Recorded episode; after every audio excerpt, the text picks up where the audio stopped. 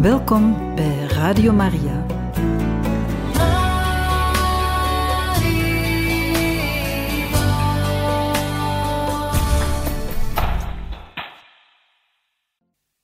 Van harte welkom, beste luisteraars van Radio Maria, bij het programma Catechismus. Vandaag kunnen wij luisteren naar een catechese over Onze Lieve Vrouw van Fatima. Deze wordt ons gegeven door Pater Jan Meus. We laten hem graag aan het woord.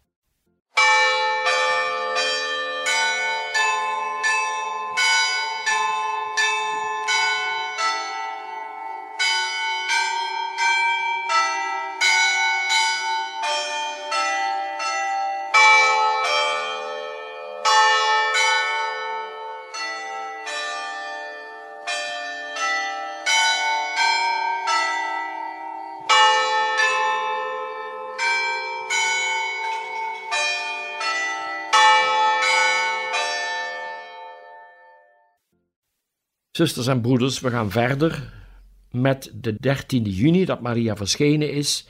En we hebben een beetje dieper nagedacht over die merkwaardige uitspraak van Maria, die verwijst naar een grote waarheid, zeker als we het evangelie lezen. Maar Lucia eerst gevraagd heeft om de genezing van de zieke, en ze antwoordt Maria: Als hij zich bekeert, zal hij in de loop van het jaar gezond worden. En daarna vraagt Maria: Ik wou u vragen ons in de hemel te brengen. Wat een vertrouwen zit daarin. Wat een reactie van een kind. Wat moeten zij zich thuis gevoeld hebben, Maria, om dit te kunnen vragen? En dan moet je echt als kinderen zijn. Jezus heeft het niet voor niets gezegd: Als gij niet wordt als de kleine kinderen, zult ge het rijk der hemelen zeker niet binnengaan. Deze kinderen durven ze zelfs te vragen aan Maria: Breng ons in de hemel. En ze krijgt antwoord. Wat zegt zij, de moeder gods? Ja, Jacinta en Francesco neem ik wel dra mee. Die gaan dus niet zo oud worden, blijkt hieruit. En dan gaat Maria verder, maar jij blijft nog een tijd. Jezus wil zich van jou bedienen om mij te doen kennen en beminnen. Hij wil in de wereld de godsvrucht tot mijn onbevlekt hart verbreiden. Dus Lucia krijgt een extra opdracht die veel verder reikt dan dien van Jacinta en Francesco. Bij hun komt de opdracht tijdens hun korte aardse leven neer op het eerherstel brengen aan Maria, het bidden van het rozenhoedje, het bidden en offeren voor de bekering van de zondaars, en vooral voor hen die dreigen verloren te gaan omdat niemand voor hen bidt, opdat ze alsnog gered worden. Bij Lucia komt er een extra opdracht bij. En dat is niet Maria die dat zegt, maar het komt van de zoon van onze lieve vrouw. Want ze zegt tegen Lucia: Jezus wil zich van jou bedienen om mij te doen kennen en beminnen. Jezus wil dus dat wij Maria beminnen. Dat is misschien nieuw, maar dat heeft Maria wel zo gezegd. Jezus wil zich van jou bedienen om mij te doen kennen en beminnen. Hij wil in de wereld de godsvrucht tot mijn onbevlekt hart verbreiden. En dit is zo ontzettend belangrijk, broeders en zusters, omdat het onbevlekt hart van Maria iets heel bijzonders is. Tijdens haar aardse leven heeft ze alles in haar hart bewaard. Sint Lucas schrijft dat tot twee keer toe in zijn heilige evangelie. Heeft ze in haar hart bewaard en overwogen en gekoesterd wat ze meemaakte met haar goddelijke zoon, in haar gezin en in verband met wat haar allemaal overkwam van Gods wegen. En ze liet ook niets toe, omdat ze consequent leefde vanuit haar onbevlekte ontvangenis, wat daar storing in kon brengen, of vervuiling, of verwarring, of hoe je het ook wil noemen. De duivel had geen enkele kans bij Maria. En daarom is haar onbevlekt hart ook onbevlekt gebleven. En er is zelfs nog iets nieuws mee gebeurd. Als Maria ten hemel is opgenomen, is haar onbevlekt hart ook verheerlijkt, want ze is verheerlijkt met ziel en lichaam. Dus ook haar hart is verheerlijkt. En daarom wil Jezus ook dat wij ons aan dat onbevlekt hart toewijden, want Jezus heeft op aarde zelf ondervonden hoe rijk het hart van zijn moeder is. En hoe ze vanuit dat hart ook met hem omging en reageerde op wat hij zei en deed. Een heel typisch voorbeeld is als Jezus twaalf jaar is, dat lezen we in het Lucas-evangelie, dat hij buiten het medeweten van zijn ouders, Jozef en Maria, in de tempel achterblijft. En als ze na veel zoeken en verdriet en angst uiteindelijk hem terugvinden, en Maria zegt: Mijn kind, waarom hebt ge ons dit aangedaan? Hem, uw vader en ik hebben met zoveel angst naar u gezocht.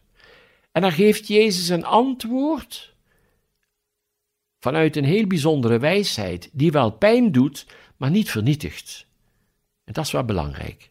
Hij zegt: Wist ge dan niet dat ik in het huis van mijn vader moest zijn? Wist ge niet dat mijn vader wilde dat ik me hiermee bezig hield? Hij zegt dat niet als een verwijt, maar uit liefde, om u te laten weten. En dan staat er: Zijn moeder bewaarde deze woorden in haar hart en overwoog ze bij zichzelf. Ook wat pijn deed, wat niet zo blij klonk als wat de herders vertelden over de engel in de kerstnacht, wat Maria ook in haar hart bewaarde.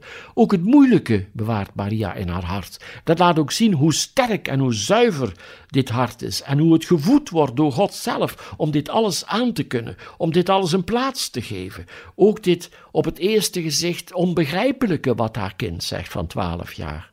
En het wonderlijke is terwijl ze daar met Jozef de grootheid van haar goddelijk kind ontdekt en die wijsheid waarmee hij vragen stelde en de priesters en schriftgeleerden de tempel verbaasd deed staan, gaat dezezelfde Jezus, haar goddelijk kind, met hen mee naar huis en is hen onderdanig.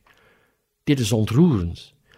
Dat aan de ene kant ervaart Maria met Jozef, haar geliefde Jozef, hoe de kennis en de wijsheid van haar kind hen totaal overstijgt, en tegelijkertijd onderwerpt hij zich liefdevol aan hun ouderlijk gezag.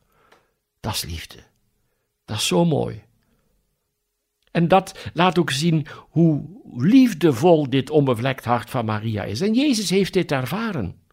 En daarom wil hij ook dat wij ons toewijden aan het onbevlekt hart van zijn moeder.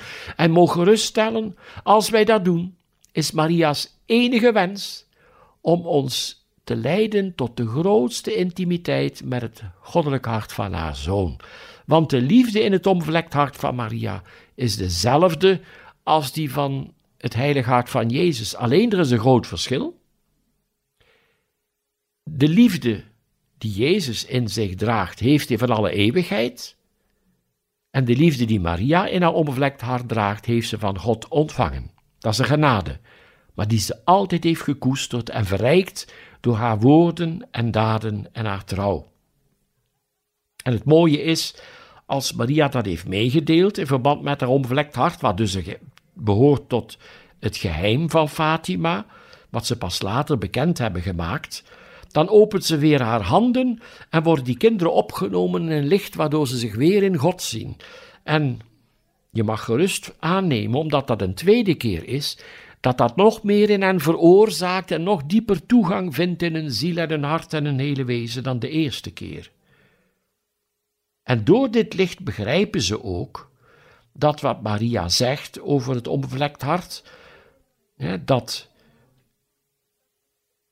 dit onbevlekt hart van Maria, dat ze zien, Maria heeft haar, voor haar rechterhandpalm haar onbevlekt hart, waardoor het zin steken. Ze begrijpen dan dat dit is door de ondankbaarheid en de smaad die mensen Maria aandoen door te weigeren de voorrechten te erkennen en te eren die God zelf haar geschonken heeft. En dan denk ik aan de onbevlekte ontvangenis, haar maagdelijkheid, haar goddelijk moederschap, dat ze moeder is van de kerk, en er komt nog eens bij, en dan denk ik aan communistisch Rusland, waar talloze gewijde iconen van Maria kapotgeslagen zijn.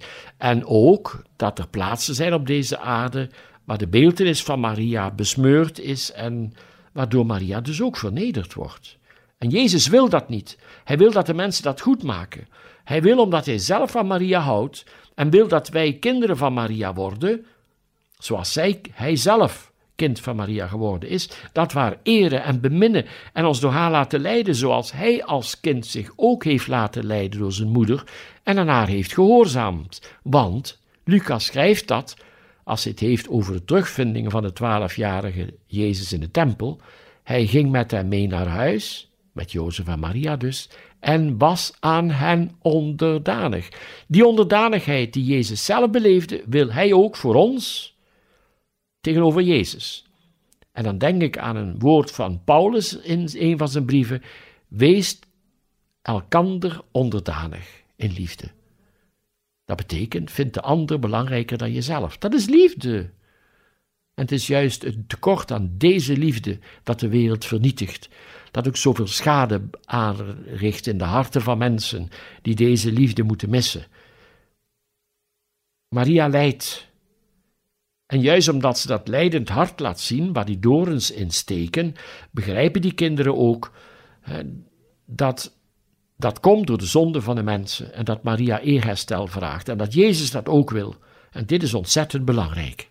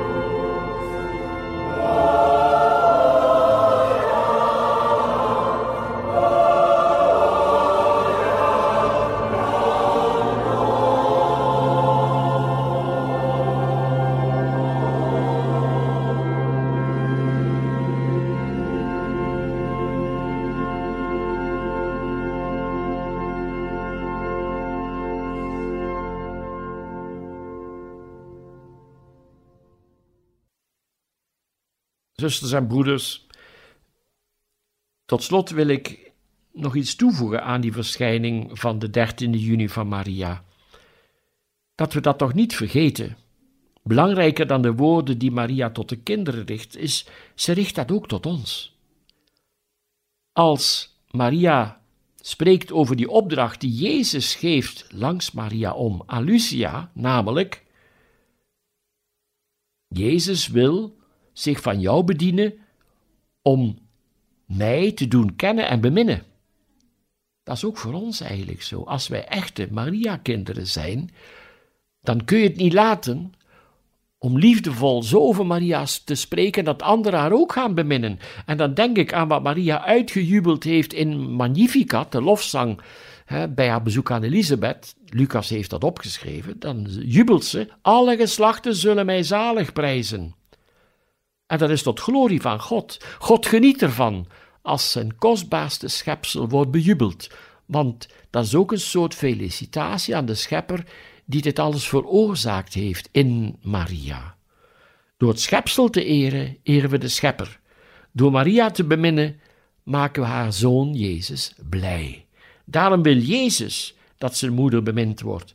Daarom wil Jezus dat eerherstel gebracht wordt aan het omvlekt hart van zijn moeder, dat hij nooit heeft gekwetst, maar op een ongelooflijke manier heeft bemind, waardoor er ook een wonderlijke liefde in Maria was en een wonderlijke vreugde waarvan haar goddelijk kind de bron was. En dat wil Maria, daar verlangt Maria ook naar, wat ons betreft, zoals van die kleine kinderen. Maria heeft ervaren hoe die kinderen gereageerd hebben op haar verschijningen, hoe ze van haar zijn gaan houden, hoe ze het roze hoedje zijn gaan bidden. En ergens heb ik zelfs gelezen in de geschriften van Lucia, als ze uitlegt aan de bisschop wat ze van Francesco wist, dat hij op een bepaalde dag zelfs zes, meen zes roze hoedjes heeft gebeden. Dus dat uit liefde voor onze lieve vrouw en ook om te bidden voor de vrede. Dus die liefde is gegroeid door de ontmoetingen met Maria, door wat ze gezegd en gedaan heeft. En ik denk dat dat heel belangrijk is voor ons om daarbij stil te staan.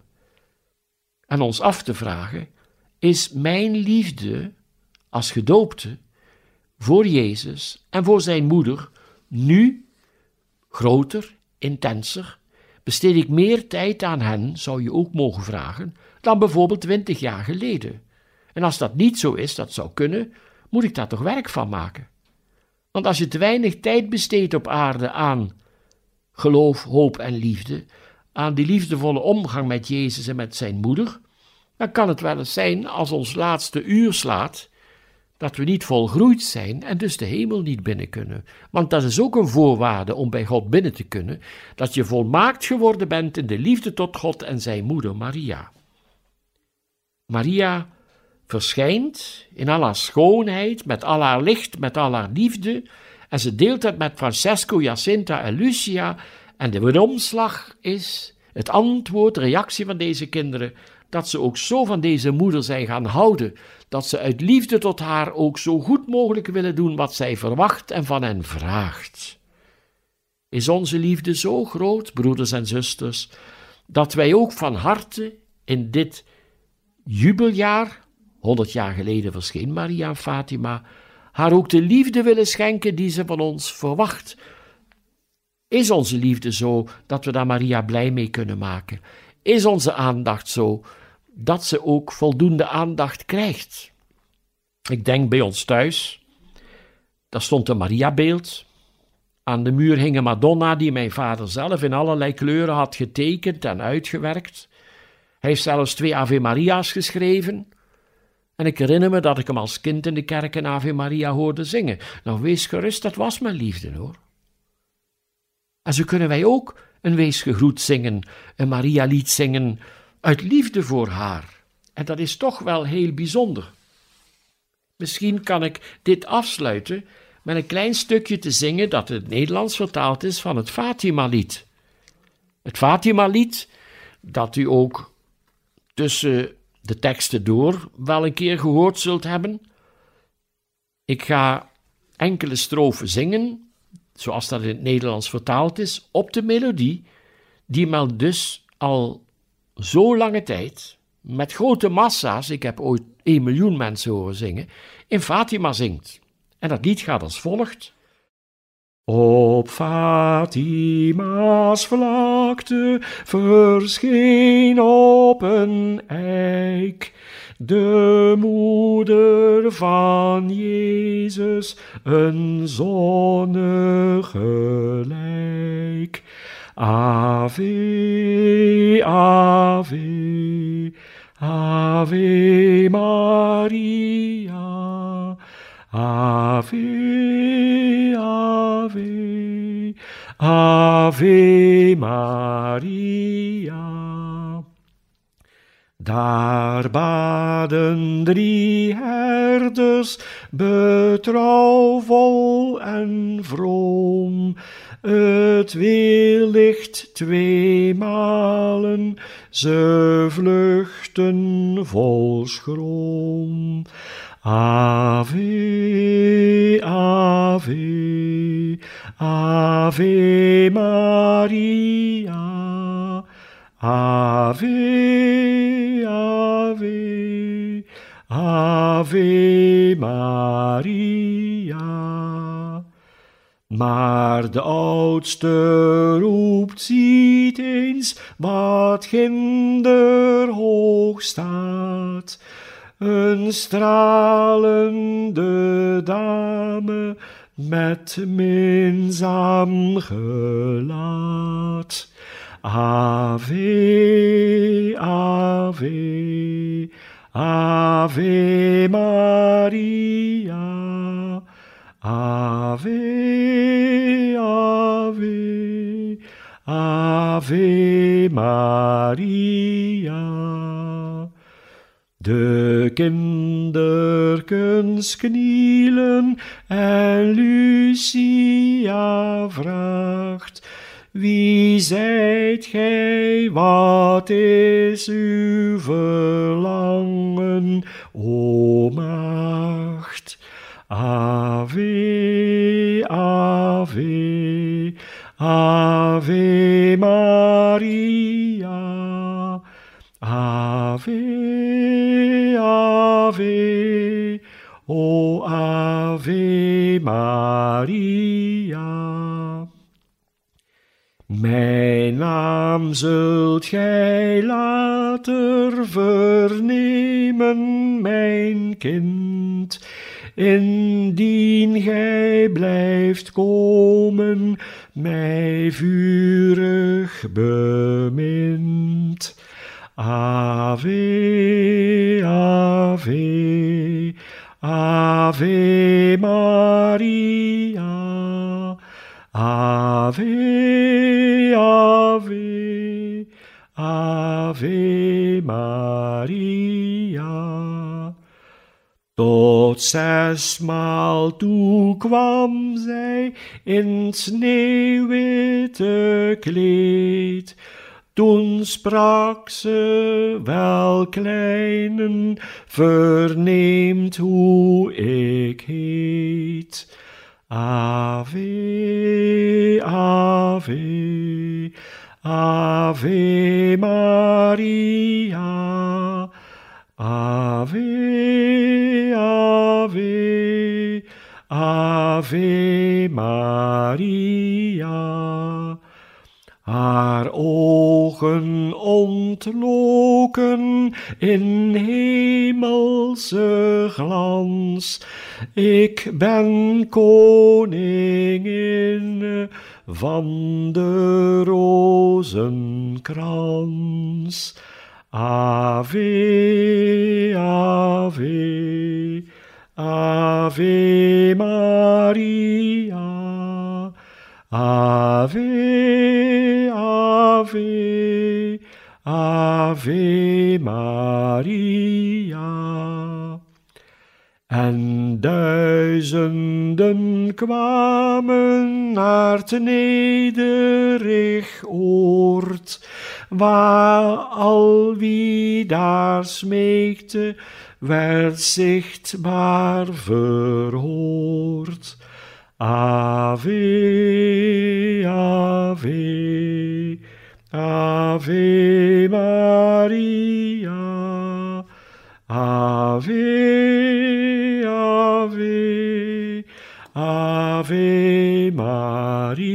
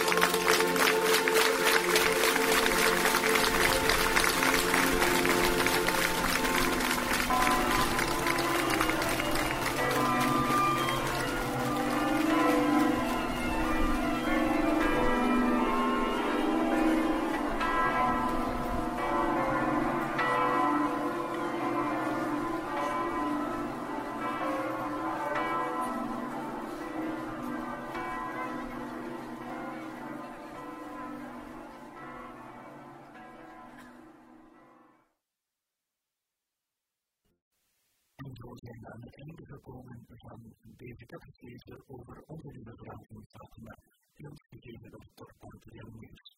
De volgende keer zullen wij opnieuw in verder gaan en we hopen dan ook